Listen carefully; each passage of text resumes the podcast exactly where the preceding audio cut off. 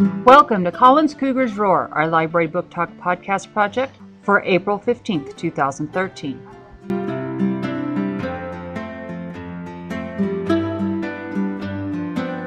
Today, Valerie from 5A is going to tell us all about a very special book that she has read this year.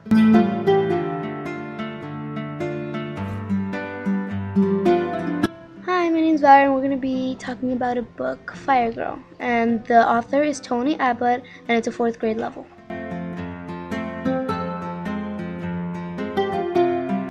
This book is about a girl who got injured and was start starting a new school. Nobody likes her. They think she's too different, except for one kid who might have a different opinion.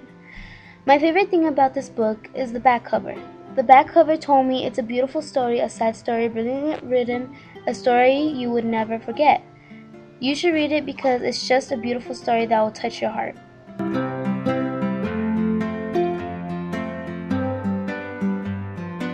Thank you, Valerie, for joining us today and telling us all about Fire Girl.